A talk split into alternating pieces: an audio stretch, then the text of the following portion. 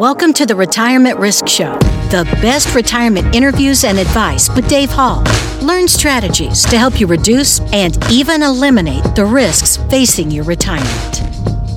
Hello, everyone. Welcome to the show. Dave Hall, your host. I'm coming to you from a very hot Memphis, Tennessee. If you can imagine, we have not had air conditioning now for two days. Now, that's a lot shorter than the 50 days when I was in Puerto Rico during Hurricane Maria. So I guess I'm somewhat used to it, but it's 95 degrees in my office right now. But I'm not going to quit. I'm not going to give up. I want to make sure you guys get the information you need. So hopefully we can get you to a safe and secure retirement. If you want to learn more about about what we do, just go to our website, retirementriskadvisors.com. You'll get access to all the education tools, all the resources, all the planning information you need to help you get through that longest period of self imposed unemployment most of us will have in our lifetime. It's what we call retirement. I'm very excited about today's show. I ended up getting a benefit out of today's show that I wasn't expecting. Uh, in fact, many of you are going to know our guest, but may not even realize you know our guest. It's Cameron Huddleston. She is a top financial writer, has been doing it for decades. Many of you have probably read her articles in some of the top financial magazines and not realized she was the one behind all the information. Well, I read one of her articles. It was talking about 14 signs you will run out of money in retirement. And being a retirement risk advisor, I thought, great, there's someone here that thinks like I do. We're going to talk about running out of money in retirement, not knowing that she wrote a book that's to me actually is more important that we talk about today. And that's Mom and Dad, We Need to Talk. Cameron, welcome to the show. Hi, thanks so much for having me. So, Cameron, I didn't tell you all this before. Really, when my office contacted you, I really was hoping we could talk about risk. We could talk about long term care. We could talk about all these other things that you wrote about in that article. But I'm super excited about this book because it's something that I know people don't do enough in their life. I know it's a challenge for many people. I talk about it in many of my webinars. Tell us first a little bit about you, and then I'm going to ask you a little bit about the book. Sure. So, as you said, I am a financial journalist and I have been for a very long time. And in 2019, I wrote a book called Mom and Dad, We Need to Talk How to Have Essential Conversations with Your Parents About Their Finances. And I wrote the book because of my own experiences with my parents. My father died at the age of 61 without a will, and he was in a second marriage. And the kicker is that he was an attorney. So he should have known better. But I had never had a conversation with him to find out if he had a will because I just assumed that he did. And then my mother, when she was 65 and I was just 35, she was diagnosed with Alzheimer's disease. And we had actually had a conversation years prior to that about the fact that she needed to look into getting long term care insurance to pay for that sort of care if she ever needed it because she was living on her own.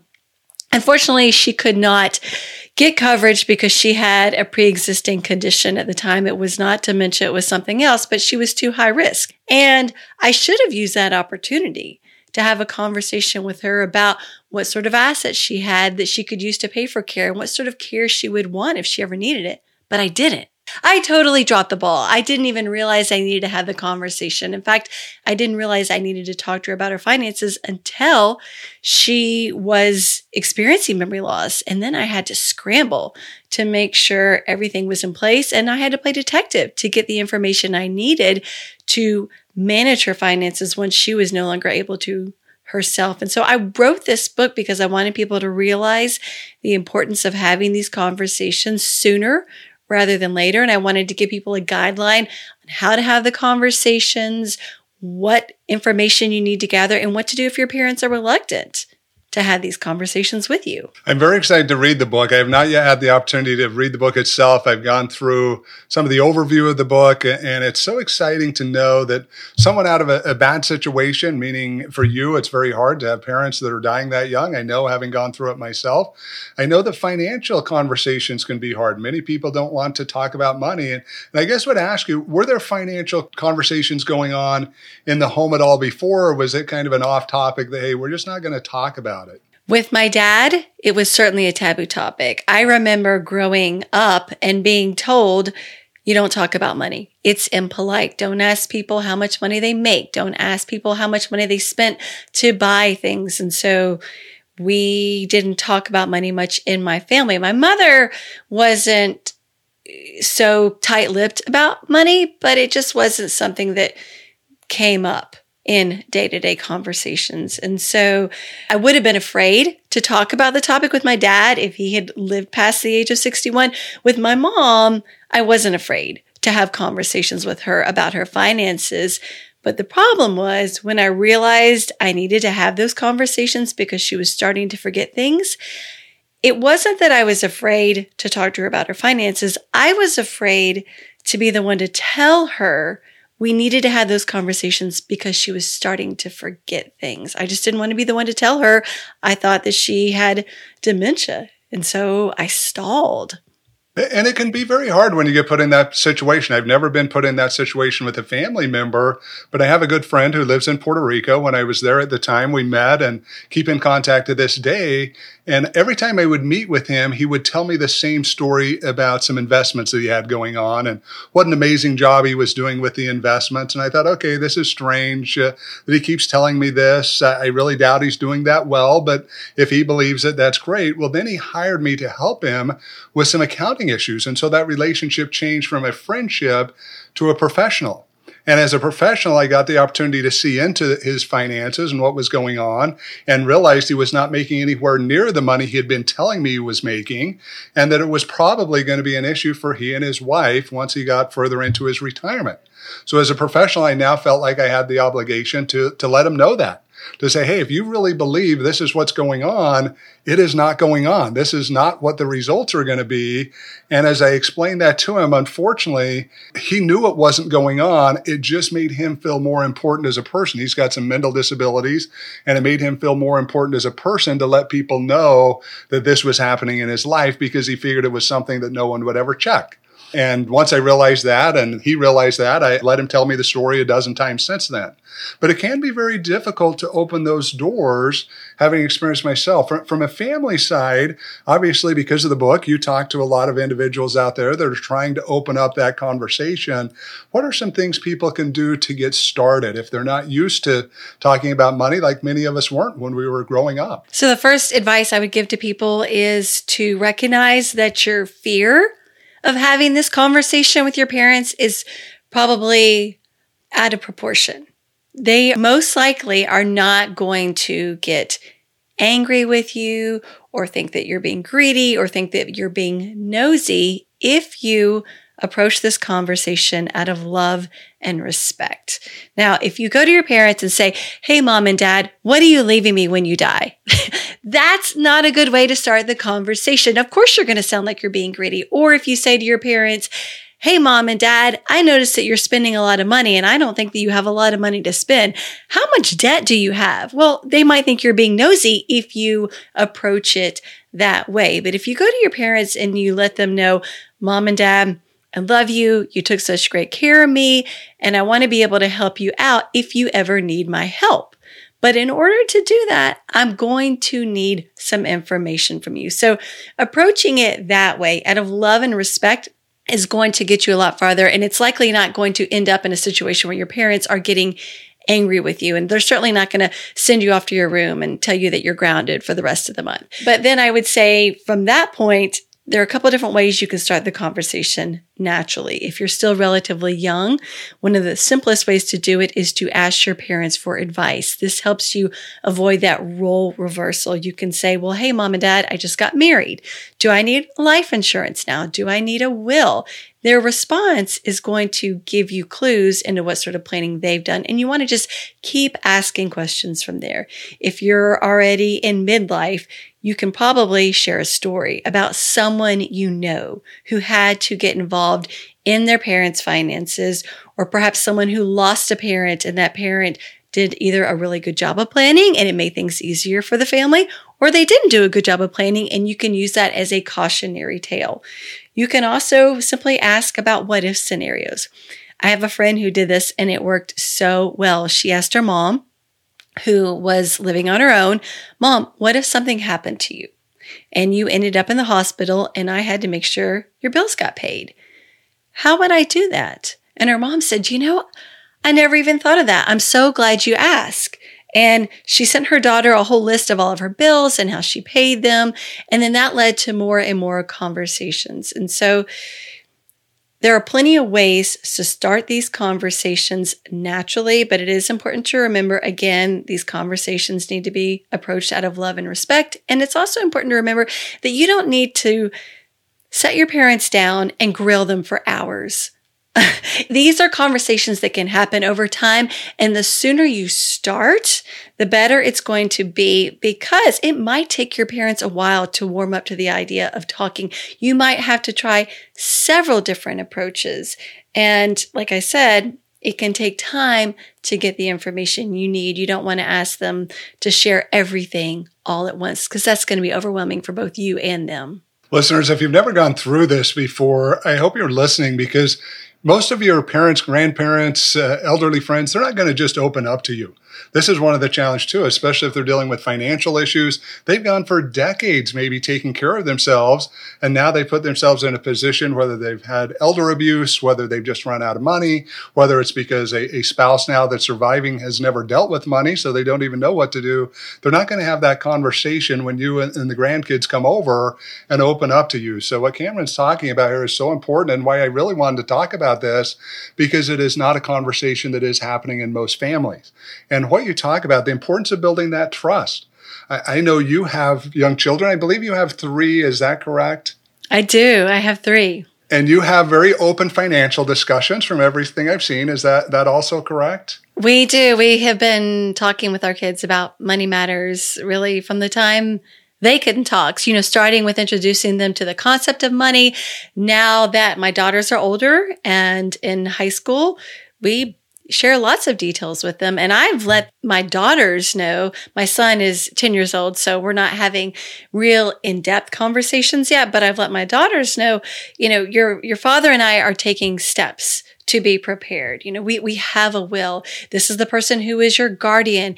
If I end up in a situation like my own mother, I don't want you to have to be the one to take care of you. We are planning financially for that scenario so that you don't have to quit your job to take care of me. It'd be really nice if you can help oversee my finances, but I'm not expecting you to give up your life to care for me as I get older if I have those sort of care needs. So yes, we talk about money all the time.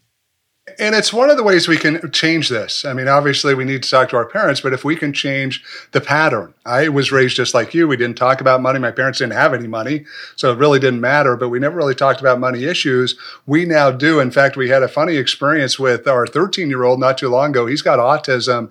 We have six biological children. We adopted one here about a disabled girl that's deaf and blind about two months ago. And we're in the process of adopting a little boy who's got global development delay here in the next year. And so we were having that open discussion that we have on a regular basis of saying, look, things have changed for us. We're going to educate you kids. We're going to give you the, the tools so you can go out and fish for yourself. But all the money that's left now is going to have to go to these other two kids. They're going to need to be taken care of the rest of their lives. And there's a high probability they're going to outlive us. And so our 13 year old kid with autism steps in and says, okay, I'm okay with that, but can I get something? Can I just have dad's truck or something? And my wife laughs and giggles and says, you know what, Josh, we're going to do better than that. You can have dad's truck. We'll give you a couch and a rug and you can just live in there. That's going to be your new home. And, and he obviously laughed and was super excited because he was getting three things, not just one. But, but it really has shown me how important this is. And you've had those in your own family. But but let's talk a little bit about parents. You know, uh, you know, go back to this when we look at their situation. What if we don't have the skills to help them? You and I obviously have been in the industry for decades. Pretty easy. In fact, I help a lot of my siblings right now that are struggling. They've had spouses pass away or got divorces late in life. But what about those that, that want to be a benefit, want to have the conversation, but then as it comes up, they're saying, I don't have a clue what I can do to really help here educate yourself. You don't have to be a financial expert to have these conversations, but you do need to put in some time to educate yourself about financial matters. Now, you know, as an adult, you probably have a basic understanding of finances. If you're paying your bills, if you've managed to get a mortgage, if you have managed to take out student loans for your children, you understand on a basic level how it works, how money management works. Of course, it's different with our parents because they are probably no longer receiving a paycheck. They're getting social security benefits. Maybe they're taking money out of a retirement account. Maybe they're getting a pension. They don't have health care through an employer. They are probably getting it through Medicare now or possibly even Medicaid. So there's some things that are going to be different, but it's really easy to get on your computer and do a search on the internet. How does Medicare work? How does social security work? And in my book, I actually go through a list of everything you should be asking your parents for, what sort of information you need to gather from them.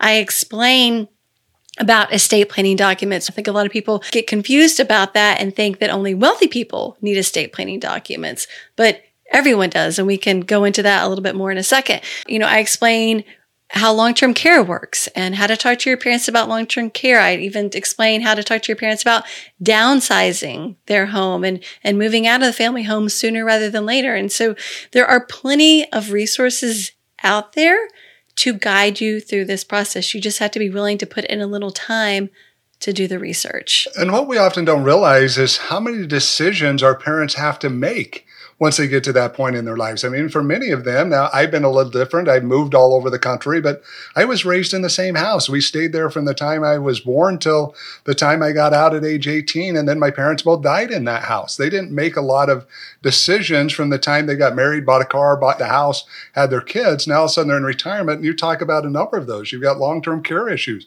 Maybe you've got issues because you haven't saved enough. So you're running out of money. Maybe you've got others trying to get involved that are going to cause elder abuse issues because they've got a scam running on for you. Maybe you do have to sell the home that you've lived in for 40 years because the wheelchair isn't going to work in a two story or can't uh, navigate these type of things. So many decisions that I think that's the other thing, Cameron, we've got to look at is we've got to understand parents can get overwhelmed that, we look at it, I think, coming back to what you said before, most of them are not going to get offended by this conversation. I think if you approach it, as you've mentioned, with love and compassion and understanding, there's an opportunity to get them to finally open up and hopefully find some relief on, hey, I'm not exactly sure how I do do all these things right now. Exactly. And I know plenty of people are thinking, well, why do I need to have this conversation now? My parents are healthy. They're doing fine. I don't need to have this conversation yet. But I think that's the biggest mistake people make is waiting until there's an emergency, like I did, because at that point, there isn't a plan in place to deal with that emergency. You don't have the details about your parents' finances that you need if you have to step in and start managing them for your parents. And the bigger issues, you might not have the legal right to make financial and medical decisions for your parents. And this goes back to that estate planning. All adults need a power of attorney. That is someone they've named to make financial and legal decisions for them. If they can't, all adults need a healthcare power of attorney. It's also called a healthcare surrogate or a healthcare proxy. This is someone who can make medical decisions for you if you can't. You also need a living will that spells out what sort of end of life medical treatment you do or do not want. These documents must be drafted and signed while you are still mentally competent. If mom is in the middle stage of Alzheimer's disease and is forgetting what day it is, forgetting what year it is, is having trouble remembering who you are, at that point, it is too late for her to name you power of attorney. And without that power, you can't talk to her bank and sign checks for her and negotiate on her behalf with the health insurance company or with medical providers. All of that has to be in place beforehand. If it's not in place, then you or another family member is going to have to go through the court process to be named conservator or guardian so you can have the legal right to make financial and medical decisions for your parent. I mean, this is, this is a, a, court hearing. You're putting your parent on trial to prove that your parent is no longer competent and it can cost thousands and thousands of dollars and take several months. And it's, it's a really horrible process. And the stuff you've talked about, Cameron, is not expensive to get that stuff done. And depending on how you have it done, some of it you could get done for free. You'd be able to put some of these documents together without any fee going online and finding those documents. Maybe use a, a third party company and it costs you a few hundred bucks, but way cheaper than the alternative, what you're talking about here of going through that process. And I've experienced, unfortunately, I've had a lot of death in my family. Both my parents died very young. I've now had uh, two siblings pass away way before their time and a brother in law who just passed away before his time. So it's been a very big challenge. And my brother specifically went through all these issues you're talking about. He was not married, he didn't have any children. And so here my sister said, trying to figure out what to do. He ended up uh, in the hospital where he was in a coma, didn't know if they should let him live, should have him pass away. And obviously, doctor bills going through the roof as we're going through this process became a very big challenge. And so, completely agree, listeners, with, with what's being said. We've got to do a better job of preparing those in our lives that we love, not, not only for ourselves, but if we've got parents, family members, others that aren't taking these steps. But it all starts really with conversation. Is that right, Cameron? It does. And if you don't think this will impact your own finances, you need to realize that it will if you don't have these conversations, if you don't prepare, if you don't know what level of involvement your parents are expecting from you. If mom and dad haven't saved for retirement and they're relying solely on Social Security, they might not be able to live comfortably in retirement. They might come knock on your door and say, Hey, we need to move in with you. Just at the point where you're thinking, well, I was going to downsize. The kids have moved out. They've all gone to college and I want to live in a smaller place so that I can, you know, afford a comfortable retirement for myself. But if mom and dad need a place to stay, this is something you need to know in advance. You need to know if your parents are expecting to help care for you if they have long-term care needs so that you can prepare yourself financially for that or prepare yourself emotionally for having to say, I'm sorry. I can help you do this and that, but I can't quit my job to care for you full time. I have my own children to support. So having these conversations is going to help you plan so you can protect your own financial well-being. Yeah, and I've seen that too many times as well. I had a good friend here recently that got divorced because her Dad wanted her to take care of him. She couldn't say no. Ended up taking care of him, not focusing on her own family, and and it happens over and over and over again. So uh, such great advice that we really need to have conversations for the sake of everyone. And again, it's not to take advantage of anyone. I, I, had someone that reached out to me not too long ago, very upset that their parents had taken out a reverse mortgage.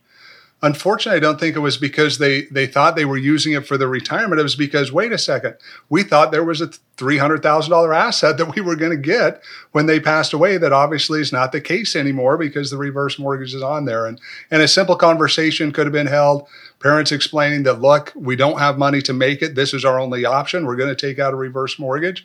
It's the reality of what we've got to do unless you want to kick in money to help us. And uh, really, our obligation to ourselves and not to you. Unfortunately, at this point now, you're adults. So again, just happens all, all across the board. Uh, unfortunately, Cameron, we're out of time. I cannot believe how fast our time's gone. I could sit and talk to you for another 50 minutes, but I know you've got to go pick up kids and, and our listeners have things to do. How can our listeners uh, get a hold of you? How can they learn more about your your financial articles, learn more about your book, and how they can really start these great conversations with their parents? I'm going to suggest two ways to learn more about me and to read my articles. One is to visit my website, which is CameronHuddleston.com.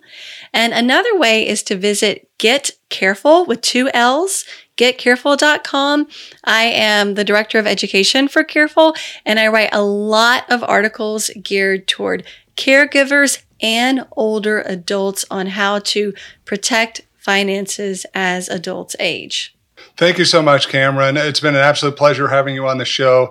Listeners, uh, if you want to figure out how to get to a more safe and secure retirement, if you want to figure out how to have these open conversations, if you want to get the resources you need, make sure that you go to our website where you can get access to information not only we've shared here today, the, the podcast and the show notes, but also the other tools that we have available. My name's Dave Hall. I've been your host. Look forward to seeing each of you again next week.